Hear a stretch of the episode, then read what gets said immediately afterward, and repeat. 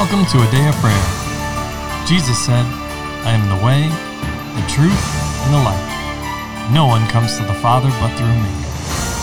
Together, let's engage in relationship with Christ through prayer, faith, and His Word.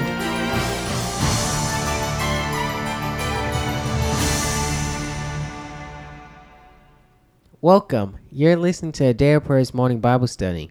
I'm LeCharles, and we're so glad you could join us. But before we begin, let us open up in prayer. Lord, we just thank you for the manifold blessings that you have poured out on us, Lord, and we just thank you for the wisdom that you have shared with us in our lives, Lord. Wisdom on how to go about what you have for us, Lord, and how to do so in the manner you want it to be done, Lord. And Lord, we also just thank you for your Son, Jesus Christ, Lord, and that he's the pattern and example for us to live by, Lord, and that you gave him for us, Lord. In Jesus' name, amen. In Jesus' name, amen.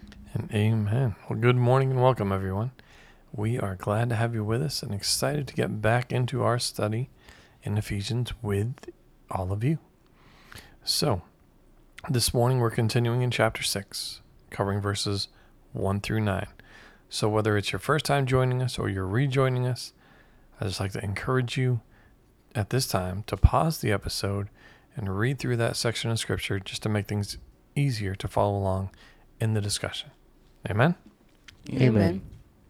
And now, at this time, the floor is open to give each of you the opportunity to share what Holy Spirit is speaking and ministering to you and to ask any questions that you might have. So, who would like to begin? I would. All right, LeCharles.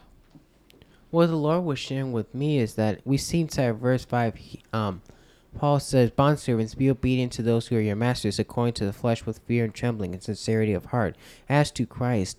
And we previously have discussed that we know that the Lord is our master inside of the heavenly community. And the Lord reminded me of various scriptures inside of Matthew where he says, I no longer call you slaves, but I call you friends. And how he treated them as such. And the Lord was reminding me that when we understand fully the reason why we're doing the things that we are doing, we'll be able to move on and forward inside of what he has for us in life. And the Lord reminded me of the more times that I was trying to focus on being the master of myself and doing what I want to do, the further away I was becoming from what the Lord had for me to be doing. I was too busy trying to maintain my own stance as a separate entity instead of aligning myself with what the Lord had for us.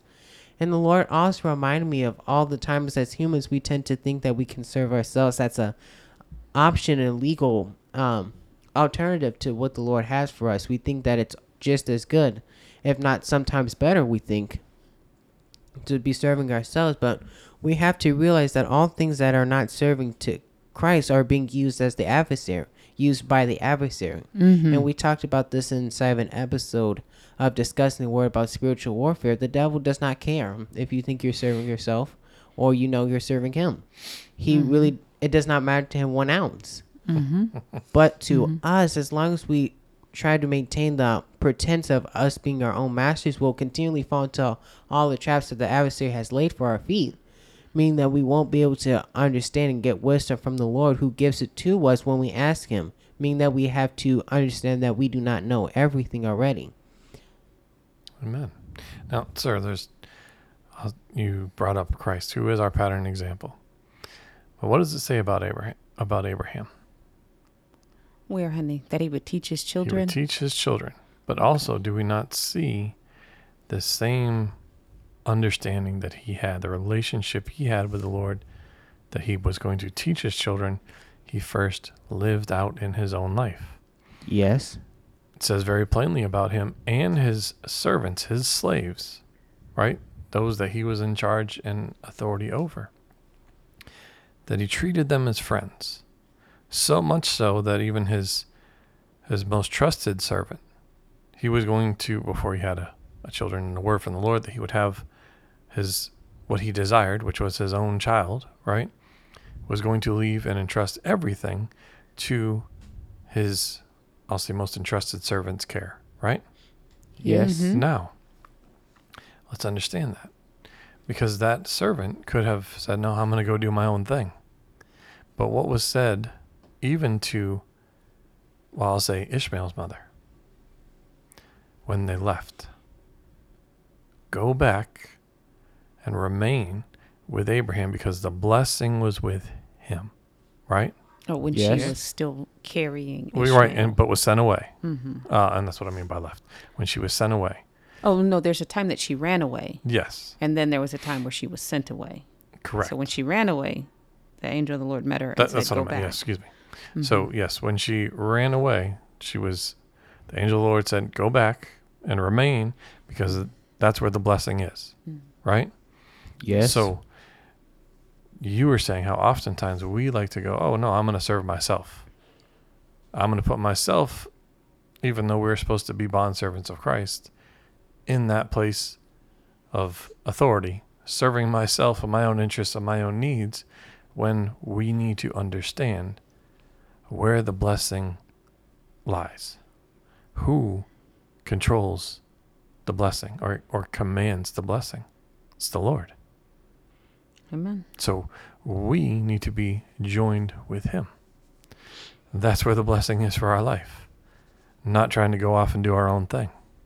Yes. So it's important for us to recognize that both as, well, we talked about this briefly, right? How yesterday, how it doesn't matter if we're children or if we're parents, right? There is an aspect of, so you and I, honey, we are parents, clearly. But guess what? I am also a child. I'm still someone's child, as mm-hmm. are you, right? And for yes. you three, even when you have your own families and your own children, you will still be our child. Will the relationship be different? Yeah, hopefully. I would hope so. Mm-hmm. Right? In some regards, yeah. In many aspects, it mm-hmm. should be very different than it is, but you're still our children, right? Yes. So, yes.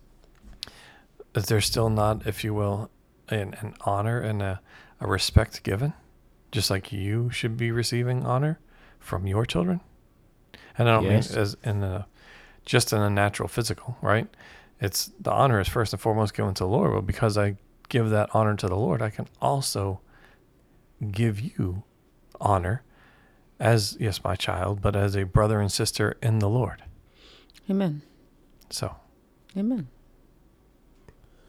Yes, then as you were saying, the Lord was reminding me as you were talking about how we try to be our own masters, we are out of the covering and the blessing that the Lord has for us. Mm-hmm. And when you mentioned Hagar, the Lord understood all things that were going to happen. He understood that what Ishmael was going to become, how he was going to act later in life. He already understood all those things, but we as humans, we get it twisted inside of our minds, and we see that Jesus said inside of the Gospels, he who desires to be greatest must first serve. Mm-hmm. Meaning that as humans, and he referenced the Gentiles lord over them, the Gentiles who are higher up essentially lord over those who are below them. They act as such. But what Paul's getting at here is not to do whatever the masters are doing because it's the human asking you, but it's because this is what the Lord called for you to be doing. He didn't call anybody into slavery, but when he gives us something to do, I know for me sometimes it's not so pleasant to what I want to do or how I feel. It doesn't always agree with that. And how when the Lord still requires me to go forward and do what he asked me to do, it's not because it's no longer what I want to do that I'm no longer obligated to do so as the Lord wants me to, but we have to maintain the course essentially and doing what the Lord tells us to do regardless. And that's something Paul's also getting at here. He's saying, don't try to just do this for the people around you. You're doing this because this is what the Heavenly Father called for you to be doing. And that's the reason we should be doing such. And which he also talks about not being men pleasers, meaning we're not doing this so people acknowledge us or point out all the things that we're doing correctly, but because the Lord sees it and he understands all the things that we're doing in secret and will reward us. Amen. Amen. I think Layla or Promise, you had something you wanted to say. Layla, go ahead.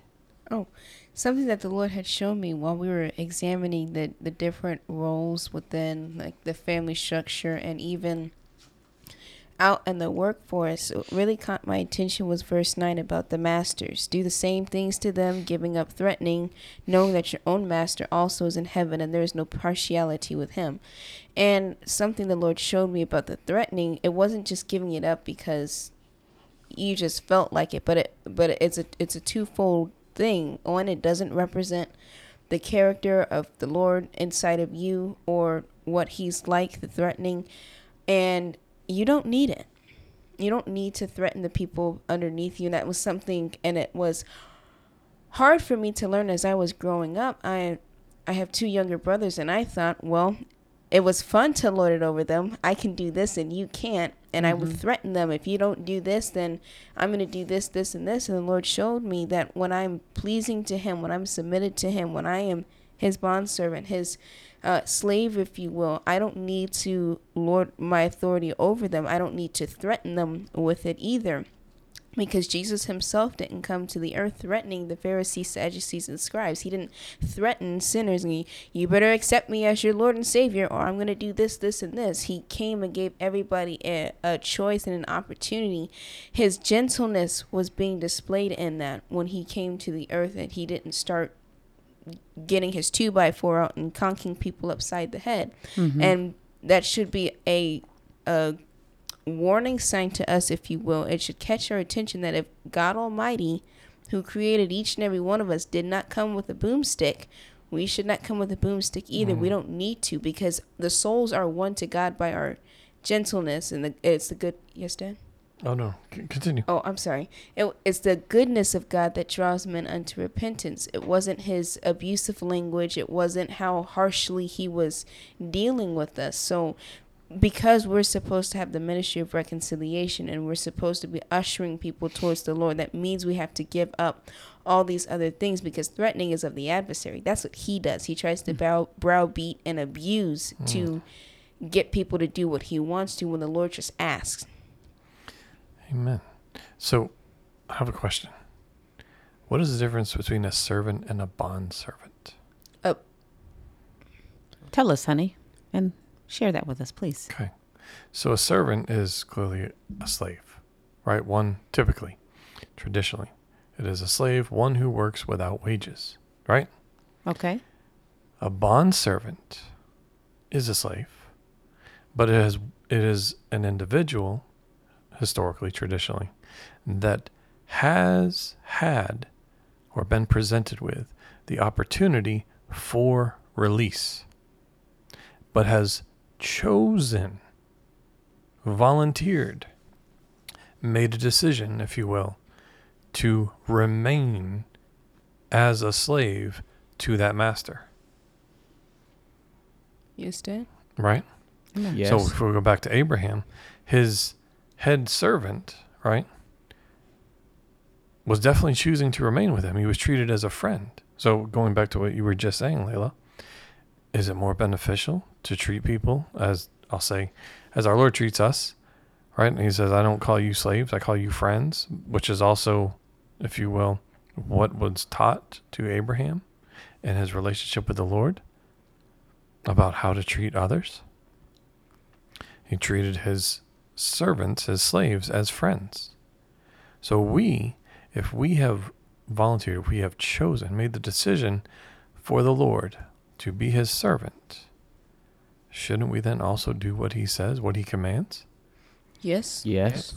We can't say, oh, yes, I want to remain here, but then be in complete opposition to the master. How would that work out? That would sow strife and discord into the house. Mm-hmm. Yes, Dan. Yes. Would it not? Yes. Yes. And does the master have to allow that servant to remain? No. No. No. Okay. But now we are treated as friends, and even more so as sons and daughters of the Most High God.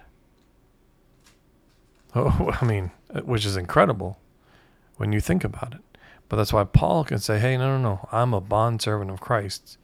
And by his grace and will, he made me these things. He made me an apostle by his will. Right? Yes. Yes. Yes. But he readily, as you brought this up, honey, acknowledged his place as a bondservant of the Lord Most High. So something that we each need to understand, I'll say for ourselves in our own life and our walk with the Lord, because it absolutely matters for us personally, but also for others to understand and to see the goodness of the Lord. If the bondservants or if the servants themselves are mistreated, why would they want to remain? If the servants are out of alignment or if the bondservants are out of alignment, why should they be allowed to remain? They shouldn't. Okay. So it's for all of us to recognize. And only the master can make that call. Yes, Dan. But we, for our part, have to make that choice. Oh, Promise, did you have something you wanted to say, sweetheart? Yes, Mommy. Okay, go ahead. We see inside of, as we've talked about being masters, the Lord also brought me to verse 9 where it talks about the masters, and Leah, you brought up threatening.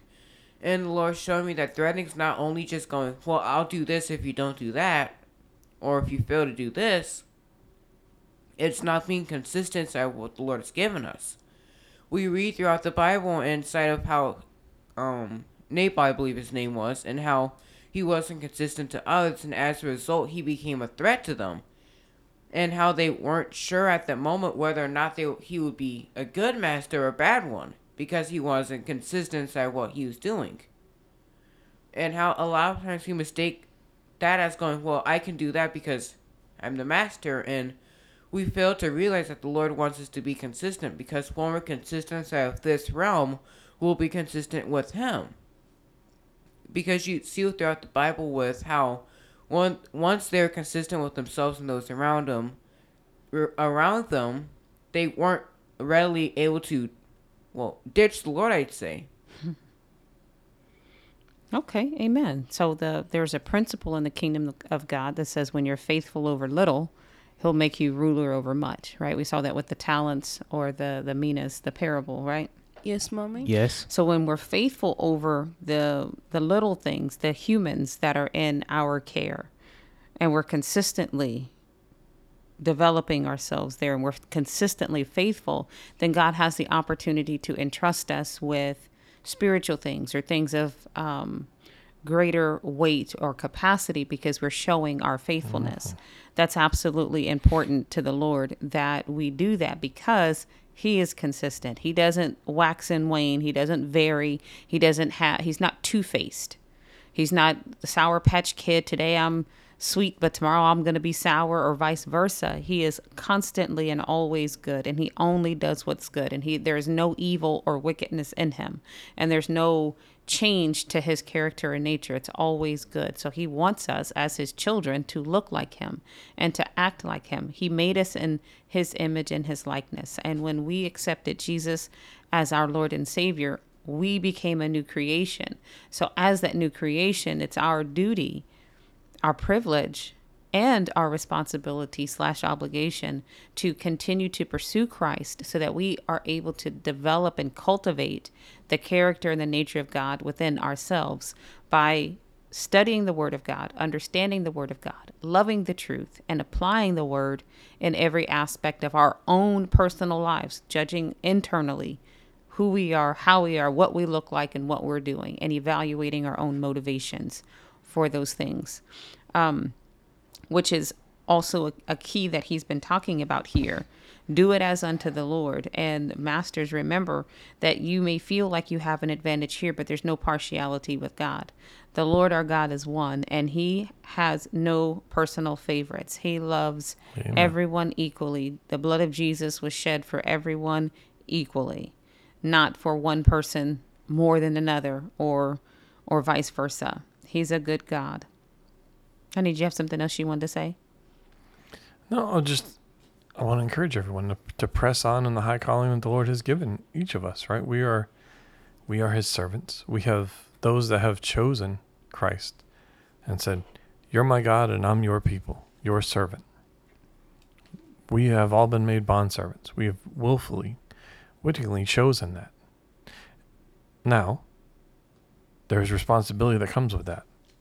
There's expectation that we will do what He says.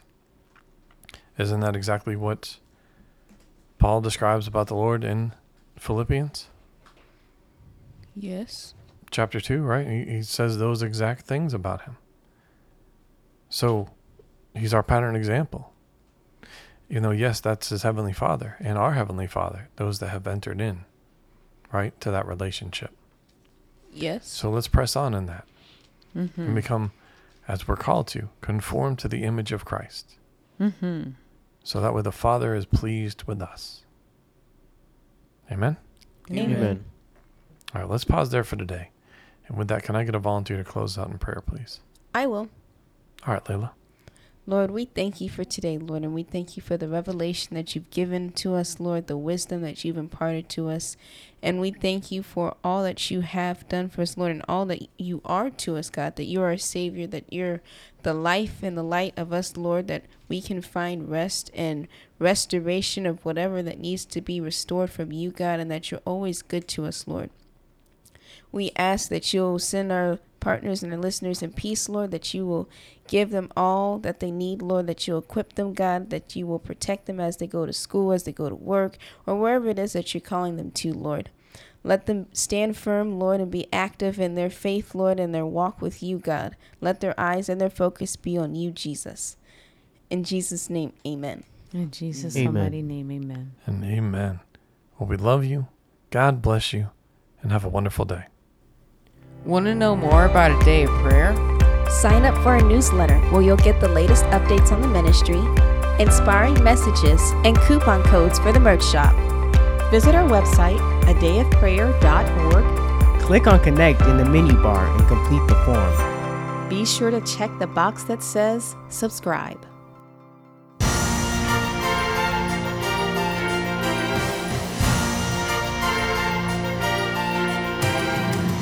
Thank you for listening to A Day of Prayer.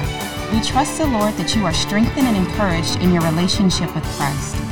Visit us on our website, adayofprayer.org, where you can check out our blog, find additional study resources, or shop the official A Day of Prayer store. Remember, Jesus said, "I am the way, the truth, and the life. No one comes to the Father but through me." So until next time, take care, and God bless you.